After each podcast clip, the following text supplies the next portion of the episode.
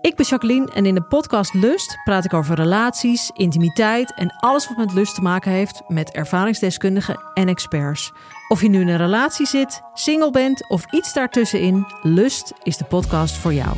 Overal te beluisteren, dus ook in jouw favoriete podcast-app.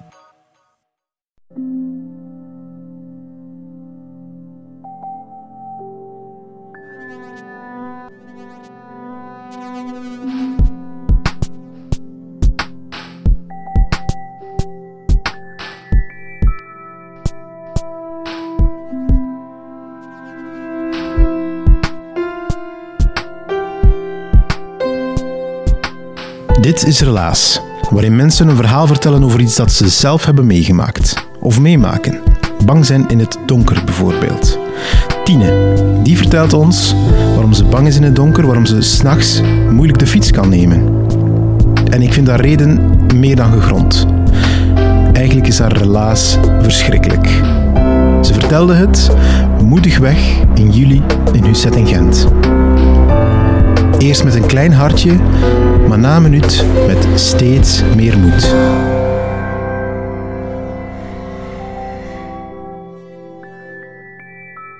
Ik ben 30 jaar en ik ben bang in donker. Het is redelijk gênant om toe te geven, ehm, maar ik kan er niet omheen. Ehm, ik denk dat het beste is dat ik daar een woordje uitleg bij geef. Ik was 17, het was 2004, 18 januari. En ik had opgetreden in de namiddag als figurant in een schooltoneel. Um, aan het einde van het schooltoneel um, bleef iedereen na de voorstelling nog uh, iets drinken. En ik had al mijn zakken dubbel gecheckt. Ik had geen frank geld op zak. En ik had geen goesting om weer in het krijt te gaan staan bij iemand anders. Dus ik zeg, fijn, ik drink maar niks vanavond. Ik ga naar huis. 18 januari, um, het was een matinee, dus een namiddagvoorstelling. Dus ik fiets naar huis, kwart na zes. Het is pikdonker. Uh, het is het putje van de winter. Uh, de kortste dag is juist gepasseerd. Dus ik um, steek gewoon mijn fietslichten aan en ik vertrek van het centrum van de stad naar huis. Ik, moet, um, ik, woon aan, woonde toen in een dorp um, juist buiten de stad. Dus ik moet een vier, vijftal kilometer fietsen naar huis. en ik begin met een gewone weg die ik uh, al jaren en dag naar school afleg. S morgens, s avonds. In de weekends meestal ook nog een keer voor het een of het ander. En het eerste stuk van de weg gaat zo door, door het stukje waar dat de stad overgaat in de residentiële buurten. En daar is een fietspad en dat is verlicht op dat moment nog. Um, en ik weet niet, als je, als je zelf vaak met de fiets rijdt, dan herken je waarschijnlijk wat ik nu zeg.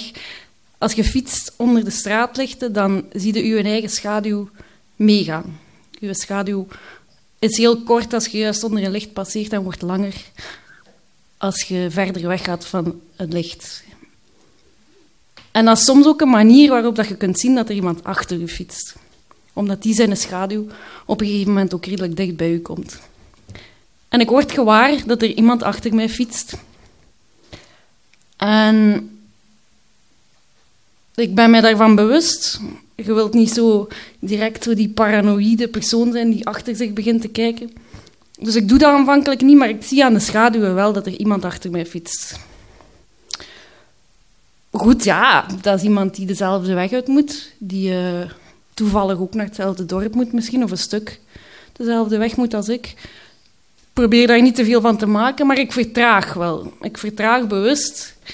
Ik was een ervaren fietser, uh, dat is ook een techniek, hoe vreemd dat ook klinkt. En ik dacht, steek me dan voorbij. Dan ben ik van u af, dan moet ik me geen zorgen maken. En dat doet hij niet. Die vertraagt mee met mij, wat ik vervelend vind. Maar bon, ja, ik moet naar huis, ja.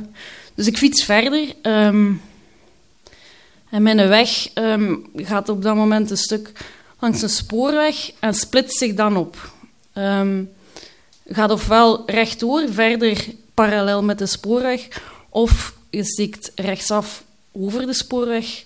En dan is er eigenlijk nog maar één weg die naar het dorp uh, iets verderop leidt. Ik moet rechtsaf, dat is mijn gewone weg.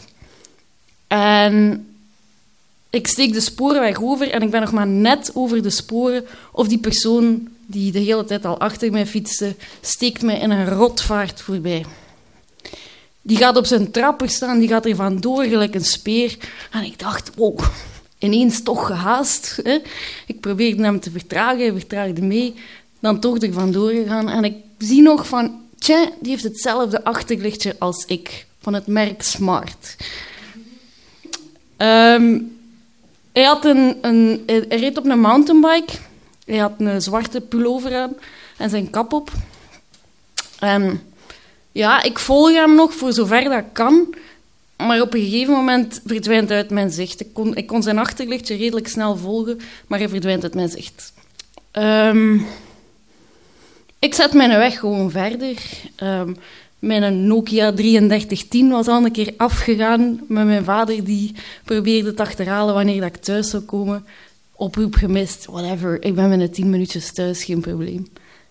Um, en mijn weg vervolgt zich door um, een straat die omgeven is met boerderijen. Dus ik woonde redelijk landelijk toen. En het allerlaatste stuk van de weg, ik zou zeggen de laatste kilometer, is een weg die alleen toegankelijk is voor fietsers, wandelaars of um, tractors, landbouwvoertuigen. En ik vind dat een zalige weg. Allee, ik vond dat een zalige weg.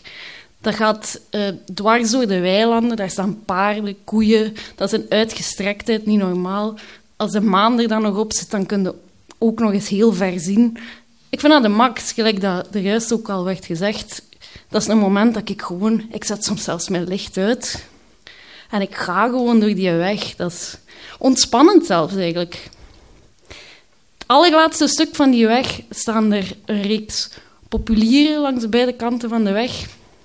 Die dan natuurlijk wel een redelijk donkere hoek maken van dat laatste stukje. Um, even mijn adem pakken. Um, op dat moment, um, als ik de eerste populier nader, springt daar iemand van achter die boom. In mijn naïeve reflex smijt ik mijn remmen dicht en denk ik: oei, iemand met een platte band. Misschien kan ik helpen. Dus ik stap letterlijk zelf nog van mijn fiets, totdat ik in een split seconde ineens besef: dat is diezelfde kaptrui. Dat is diezelfde zwarte kaptrui. Ik ben een beetje versteend op dat moment. Ik, ik weet niet hoe... Ik kan niet alles direct plaatsen. En hij stapt op mij af. Hij pakt mijn arm vast. En hij zegt... Hij, tussen zijn tanden door hist naar mij... Je moet meekomen. En ik had een seconde nodig om te beseffen... Wat de fuck gebeurt er? En ineens sloeg het wel toe van, dit is niet juist, dit is, dit er is iets aan het gebeuren. Waarop dat ik een beetje onhandig denk, Tina, je moet roepen, je moet om hulp roepen. En een beetje vreemd, awkward, ah, begint te roepen. En dat vond hij niet zo oké. Hij had mij op dat moment um, beet aan mijn bovenarm. En hij geeft mij direct een slag recht in mijn gezicht. Op dat moment, ik verzeker u, dat weten dat menens is. Ik, um, ik, ben, ik heb dan maar gezwegen. Mijn poging tot gillen was ook al niet zo geslaagd. Er was ook in de verste verte niemand die dat mij zou kunnen horen. En hij zegt opnieuw, je moet meekomen. Je moet zwijgen en je moet meekomen. En ik begin te ratelen. Ik weet niet wat ik allemaal tegen die gast ben beginnen zeggen. Ik, ik ben aan één stuk door beginnen ratelen, gelijk een roddeltante die daar haar beste vrienden aan de telefoon had. Ik ben beginnen zeggen, wat ga je met mij doen? Wie zei je? Waar kom je vandaan? Waar je er juist al aan het volgen? Um, wil, ik u iets geven? Ik heb een Nokia 3310. ik heb een Discman met een shock absorber. Um, maar goed, ja, daar had hij niet zoveel oren naar. Ik denk dat hij ook met zijn eigen ding bezig was. Um, dus hij trekt mij mee aan mijn arm door de beek um, het veld in dat naast de weg ligt. Het, uh, het, gras stond ongeveer kniehoog. denk ik. Ehm, en wij stappen samen dat veld in.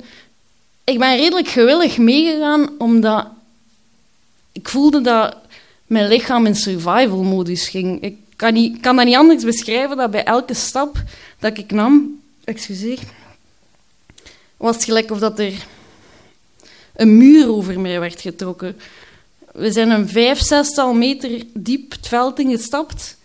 En um, tegen dat we stopten met stappen, voelde ik dat er gelijk een schild was over mijn lichaam gegaan. Dus ik ben aan het ratelen, maar ik ben maar aan het praten tegen die gast. Ik denk, baat het niet, dan schaadt het niet. En hij zegt, je moet gaan liggen. Waarop dat ik natuurlijk denk, oh my fucking god, wat gaat er nu gebeuren? Iedereen kent de wilde verhalen van de bosjesmannen die op u afkomen. En ik dacht, ja, voilà, nu is het mijn tour. Ik ga dan maar ook weer zo'n beetje onhandig awkward liggen. Want ja, de man die u net geslagen heeft, daar zulde maar aan gehoorzamen.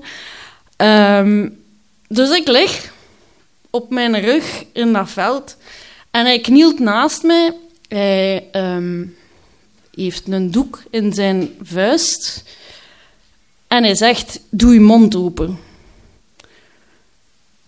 Awkward als ik ben, ik kan het niet genoeg benadrukken, doe ik halflings een klein beetje mijn mond open. Maar ik begin toch maar terug te ratelen en vraag wat dat hij van mij wilt. Of dat hij iets anders van mij moet hebben, uh, wat dat hij met mij gaat doen. In mijn hoofd zat er op dat moment altijd maar het beeld van de witte camionet. De witte Dutroux-camionet, waar dat iedereen schrik voor heeft.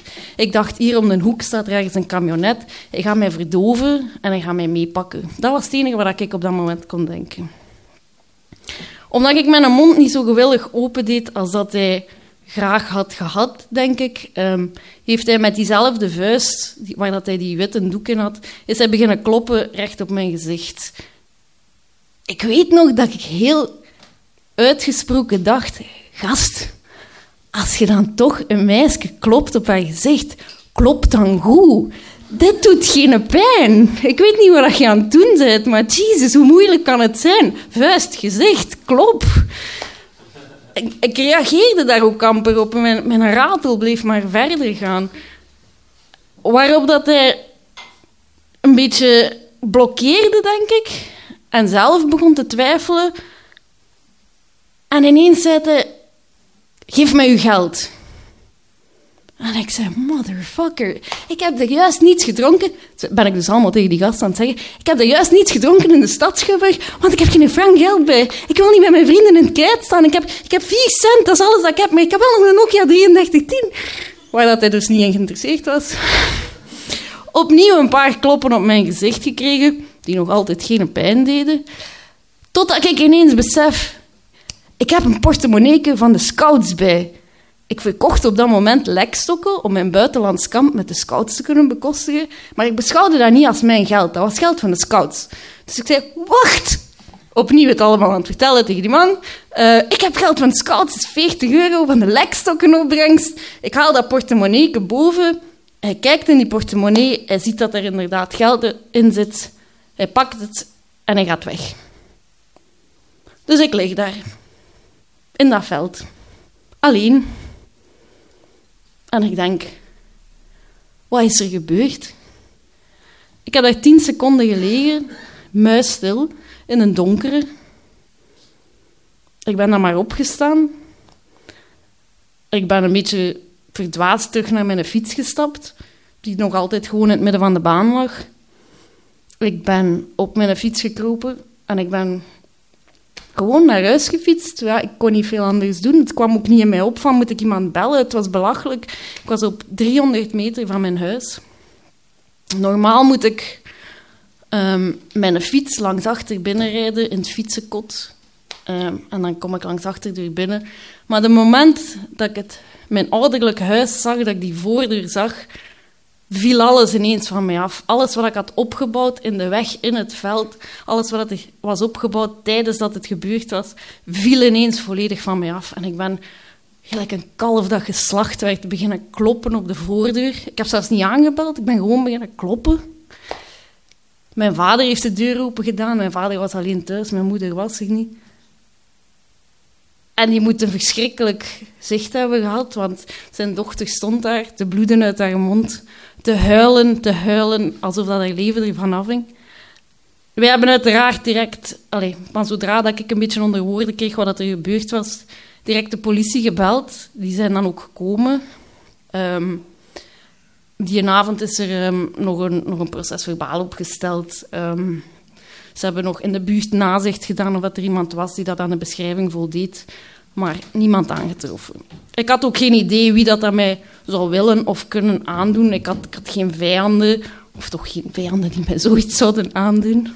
Um, en goed, ja, het leven hervat zich, alles gaat weer door. Na een paar weken, maanden, had ik de moed wel weer gevonden om terug met mijn fiets um, mijn leven, eigenlijk mijn vrijheid terug te winnen. Dus na de paasvakantie, denk ik dat het zal geweest zijn, april, zit ik weer op mijn fiets, morgens diezelfde weg, want er is maar één weg. Um, rond acht uur, onderweg naar school. En ik doe dus diezelfde weg, maar in de andere richting. Ik passeer het bewuste veld. En ik zie in het gras dat nog altijd kniehoog staat. Twee sporen die vijf, zes meter in het gras leiden. En ik zie een grote, platgetrapte cirkel gras. Ik blokkeer. Ik sta daar te kijken en ik weet, hier is weer iets gebeurd. Ik bel zodra ik op school ben naar mijn moeder en ik zeg wat ik gezien heb. Stilletjes hopen dat er gewoon het weekend dat juist gepasseerd was, een koppeltje zich eens goed heeft laten gaan in dat veld. Maar eigenlijk weet ik wel al beter. Later die dag laat mijn moeder mij weten dat ehm, mijn buurmeisje, dat twee of drie huizen verder woont van ons, in het weekend dat juist gepasseerd was, brutaal verkracht is op de weg naar huis. Uh, toen ze van haar vriendje rond middernacht naar huis is gefietst achtervolgd geweest door een gast op een mountainbike met een zwarte kaptrui. Ik bespaar u de details. Um, het was verschrikkelijk.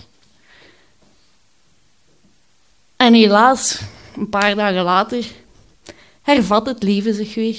Geen spoor van wie het geweest is. Geen idee welke gast zich met zoiets bezighoudt. En het leven gaat weer verder. Het is cru om te zeggen. De vakantie begint, juli. Het zal ongeveer gelijk zijn met de... Was 5 juli, ik weet het wel nog, dag op dag. 5 juli 2004 was een dinsdag. Um, en in de stad waar dat ik woonde, um, is elke dinsdag in de grote vakantie zijn er parkfeesten. Parkfeesten met optredens, um, maar eigenlijk gewoon een goed excuus voor de jeugd om op een dinsdag een keer weg te mogen. En dat deed ik dus ook. Ik was 17, ik ging weg. Ik had uh, een liefke dat mij gelukkig escorteerde. Vooral omdat ik nog altijd moeite had uh, met, uh, met naar huis te fietsen soms. En tegen tien uur, half elf, ik heb het lastig. Ik had op dat moment ook nog regelmatig zo halve paniekaanvallen. Um, ik zag overal gasten met zwarte kaptruien. Ik kreeg het gewoon benauwd. Ik wou naar huis. Geen probleem, wij pakken onze fiets en wij vertrekken. Je het al, dezelfde weg terug naar huis. En op het stuk juist na de spoorweg, dus de weg die tussen de boerderijen leidt, rijden wij met ons twee naast elkaar en wij kruisen een andere fietser op een mountainbike met een zwarte kaptrui en ik heb nooit een beschrijving kunnen geven van de gast die mij 18 januari heeft aangevallen, zal ik maar zeggen. Maar ik zag die en ik wist met heel mijn lijf, dat is hem. Ik heb gezegd tegen mijn lief, we moeten naar huis, we moeten iets doen. Um, ik ben er zeker van dat hij het is. De timing klopte. Het was een avond waarop de alle jeugd uitging. Het uur was ernaar, er gingen mensen beginnen naar huis gaan. Hij was op zoek. Dat was voor mij duidelijk. Wij zijn gelijk twee zotten naar huis gefietst. We hebben nog een, ik grote omweg gedaan, omdat ik te veel schrik had om door het uh, te fietsen. Ik kom thuis, wij bellen de politie. De politie zet man en macht in. Uh, ik heb beschreven waar, waar, dat hij ongeveer is, waar dat hij naartoe zou kunnen gaan. En ze kunnen hem klemrijden. Diezelfde nacht wordt die gast die wij gekruist zijn gearresteerd. Om twee uur s'nachts ben ik opgehaald geweest door de politie met de vraag of ik bereid was tot een spiegelconfrontatie te doen. Ik weet niet of dat mensen dat kennen. Ik kende, dat vooral van in de films. Dus dat is letterlijk, uh, jij staat in de ene kamer, hij staat in de andere kamer en er zit een spiegel tussen. Hij kan mij niet zien en ik kan wel. Ze zetten mij in die kamer, ik kijk naar hem en ik zeg: Ik denk dat het hem niet is. Die politiemannen natuurlijk een bakken tot op de grond. Miljard, waar zit nu bezig? Uh, ze hebben dan nog een, uh, eigenlijk een stemconfrontatie, zal ik maar zeggen, gedaan. Um, ze, hebben hem, ze hebben hem laten spreken tegen mij, uiteraard zonder dat we elkaar zagen. En ik zei, ik denk het niet, zijn accent is gelijk een beetje anders. Uh, ze toonden zijn fiets. Ik zeg, niet, het was een andere mountainbike. Ik denk niet dat het hem was. Goed, ja, ik naar huis. Teleurgesteld, uiteraard. Achteraf blijkt dat hij diezelfde nacht is beginnen bekennen. Hij is beginnen vertellen over mij. En hij is het verhaal van mij beginnen verwarren met het meisje van april, van de verkrachting. Waardoor dat ze hem eigenlijk vast hadden voor die twee feiten. Ik was blij en ik ben daar een beetje trots op, mag ik toch wel zeggen. Ik denk dat ik ervoor heb gezorgd dat er die avond geen slachtoffer is gevallen. Ik durf er bijna mijn hand voor in het vuur te steken. Als ik hem niet had aangegeven die avond, dan was er nog een meisje geweest. En ik weet niet hoe dat die er vanaf was gekomen. Voor de rest eigenlijk is dat een hele mooie afwerking geweest. Um, hij is dus verhoord geweest, hij is in het najaar veroordeeld geworden. Ik heb een schadevergoeding toegekend gekregen. Ik heb die ook verkregen via het slachtofferfonds uiteindelijk. Hij is in beroep gegaan, alles werd bevestigd. Um, meneer zat vast voor vijf jaar. Maar in de jaren die passeren um, gaat mijn leven natuurlijk ook weer verder. ik ga studeren aan het einde van mijn studies vraag ik me af, um, wat ga ik nu verder doen met mijn leven? Ik begin aan de politieschool. Ik um, leg mijn selecties af. Ik uh, slaag daarin. Ik kan ineens ook beginnen. En ik loop stage op dat moment bij de politie. En ik word op een gegeven moment uh, s wakker met het radionieuws.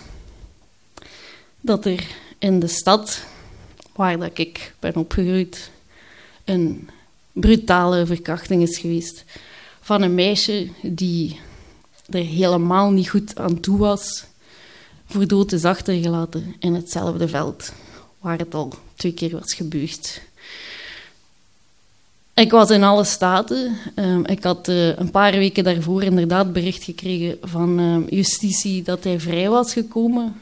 Um, en hij heeft eigenlijk er geen gras over laten groeien. Um, en wat gebeurd is, is gebeurd. Um, hij is direct opgepakt, wel. Uh, de link werd natuurlijk rap gelegd. Um, het is bijzonder spijtig dat dat is kunnen gebeuren, überhaupt. maar goed, ik, ben ook wel blij om te zeggen dat hij nu uh, voor een beetje langere tijd toch vastzit. het resultaat is natuurlijk, ja, ik ben bang en donker. Ik heb een mooie afwerking gehad van alles wat er gebeurd was. Um, ik heb geen posttraumatisch stresssyndroom overgehouden.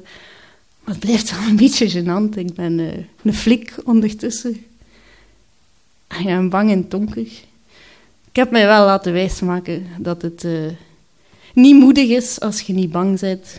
Dus voor mij blijft het toch een succesverhaal op dat vlak. Dank je